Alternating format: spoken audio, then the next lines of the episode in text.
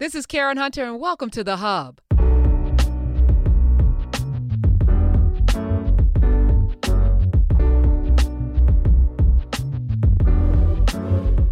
More than 100 plus episodes ago, episodes 13 and 14, when I was doing this podcast once a, once a week, I did a two part series on the road to agency.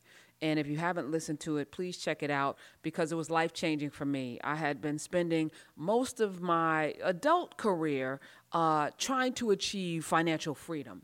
But after reading this study, I realized that I have been looking in the wrong direction for where I needed to be. I needed agency. And there's a difference, all right, because I know a lot of people who are financially free. I know a lot of people who are wealthy enough to leave their jobs right now. They have enough money in the bank that they never have to work again. But yet, but yet, they don't have agency because there is fear in how they live their lives. I know people that have money, I'm not naming any names, but they have enough money to live off for the rest of their lives, enough money to take care of their family, and yet they still do things that are detrimental to themselves and to our community be out of fear. And they want to be liked and they want the man to, to consider them worthy. So they do crazy things and say crazy things, even though they have financial freedom, because they're still afraid of not being deemed worthy. That's not agency. And I'm going a little bit deeper when you listen to that podcast. It's strictly financial, but I'm taking agency to a whole other level because I have physically taken agency to a whole other level. So let me just be clear I may not have enough money to retire, right? But I have agency, meaning I'm willing to to walk away from any situation irrespective of how much money is on the table because I have that much confidence and courage in myself to be able to take care of myself. Recently, and I feel like, you know, also as you as you grow in this this feeling, you become less tolerant of the shenanigans, especially the racial shenanigans that are going on in this country in this world right now. Like you you have zero tolerance for it. At least that's where I am. Um, a couple of weeks ago on my radio show on Sirius XM, I had a guest come on. Very, really nice guy, great um, personality. He was coming on to talk about whatever he was coming on to talk about. But during one of the breaks, we were talking, and you know, he was just making small chit chat or whatever. And I said something, and he said something. He said, "Hey, you, you know what? You go, girl." and it's a white guy, right? You go, girl. And then he said something else. Yeah, girl, that was good. And I'm like, first of all, timeout. I let the first girl go because I'm like, he's not trying to insult me. That would be really stupid to come on somebody's show and try to insult them. So I know that wasn't his intent.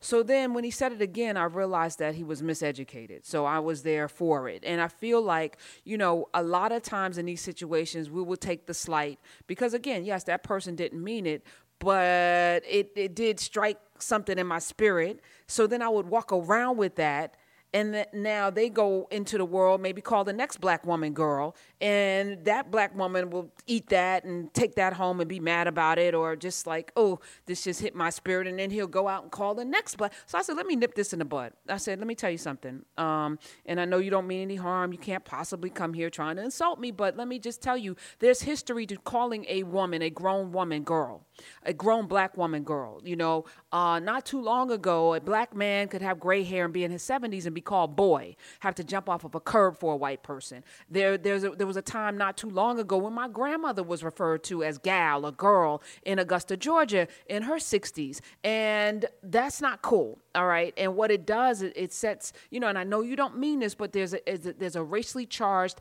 history to you calling a grown ass black woman girl or a grown ass black man boy, and I suggest that that never happens again. He pro- profusely apologized, but I don't know if I would have done that 10 years ago or five years ago. I think I might have let it go. But I'm stepping into a place now where I can't. I just my spirit won't let me, and it and it's it's driving to a point where I, you know, that agency that I talked about in that podcast is going to meet my money. I just believe that, like my money's going to meet my agency. But I think my spiritual agency um, has come forward before my financial agency, and I'm okay with that. So I, I, bring this up because I got a DM today uh, from one of my listeners, one of my family members on Twitter. She she um, sent me a message and she said, "Thank you so much, Karen, for introducing this version of the word agency to me. Um, she said, um, "This is my my new favorite word. It has changed my life. I'm resigning from my job." And she went on to tell me the details about the resignation. But what happened was, you know, because she's in this space, and I'm imagining that her spiritual agency is very forward, but the job was shocked that she would leave because I also imagine there's so many of us working in these jobs, making good money, that a, a boss, I'm putting up air quotes because you don't have any bosses, you're your own boss, could not imagine you leaving. Uh, we treat our Negroes well here. We're paying you all of this money. How dare you have the audacity to quit and leave us in the lurch? And that was the attitude that uh, her job had. And she, she was, you could feel the glee in the in the message, right? Like I could feel the the glee because the job came back and they wanted to offer her more money to stay. And she was like, "Nope, I'm out."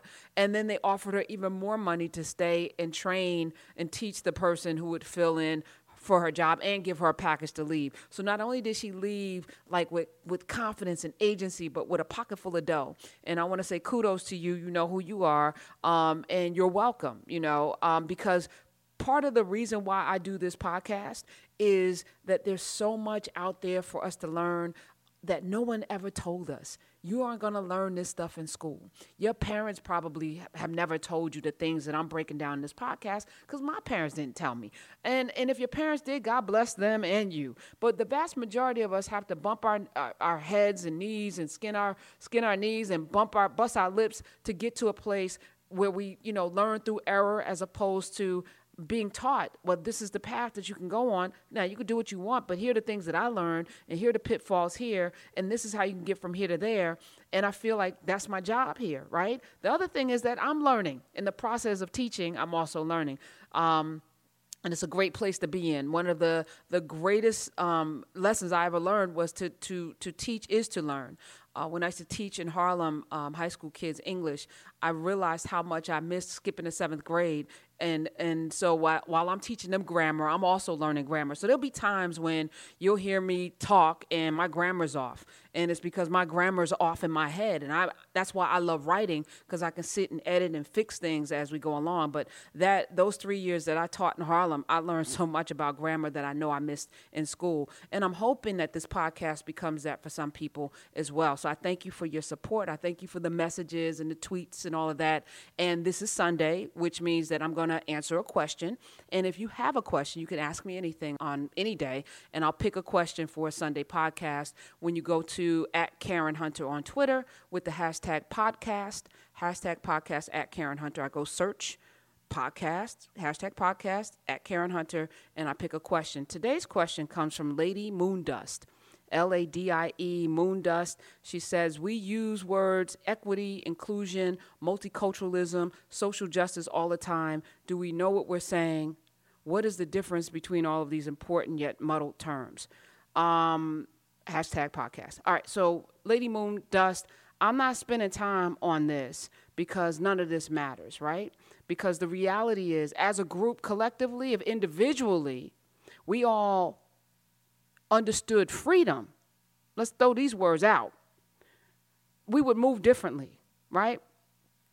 If we were all free, we wouldn't ask for anything, right? So when I think about equity, equity is just a way of balancing the scales, right? So equity says um, you've been, you know, put in a displaced or de- you've been denigrated for 200 years, we're going to give you affirmative action, and that's equity. We don't have enough black people in this company, so we're going to set aside two or three jobs for a black person to come in, and that's equity. But the problem with equity is that it's dependent upon somebody to make it happen, right? So, so and we can fight for equity, but the reality is once you get there, and I'm a product of that. So I came into the Daily News um, back in the eh, late 80s, early 90s, or late 80s to be exact.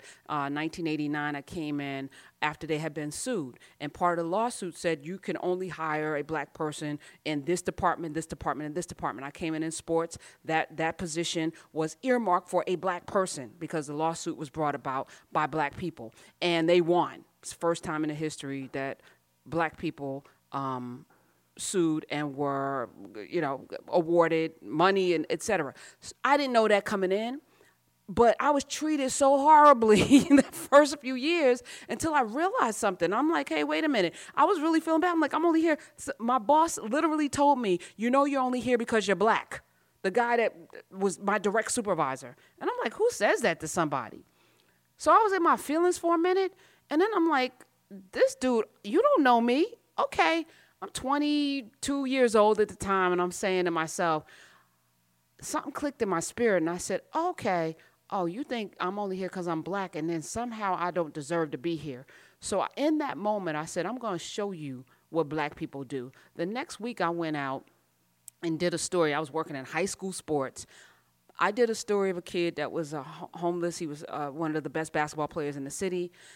I went and pitched it to the Sunday editor at the time. The Sunday paper was the largest circulating tabloid in the country. Our Sunday paper circulated to millions. And he put my story on the front page of the New York Daily News.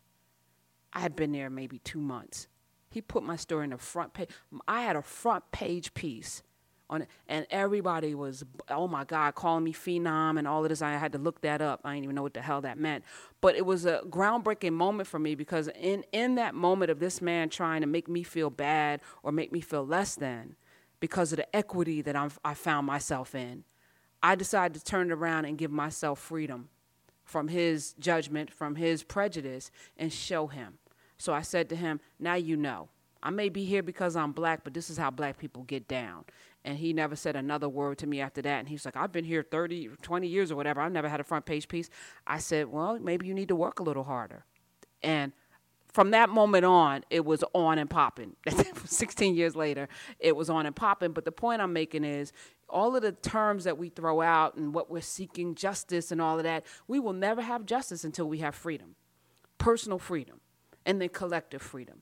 And what that requires is that you know who you are. So I'm going to leave you with this quote from James Baldwin. I tweeted it out this weekend, and it is so powerful. James Baldwin said, Freedom is not something that anybody can be given, freedom is something people take and people are as free as they want to be. So as we start to process th- our place in this country, I want each of you, and even if you're not black, everybody needs to be free, okay? I need each of you to find your freedom. No matter what job you have, nobody nobody can take anything from you that you don't give them. So my thing is, you know, don't let anybody tell you who you are. Don't answer to what you're called. Walk into your freedom and find your agency. With that, Till next time, thank you for listening. I appreciate you immensely. Hashtag podcast at Karen Hunter on Twitter. Till next time.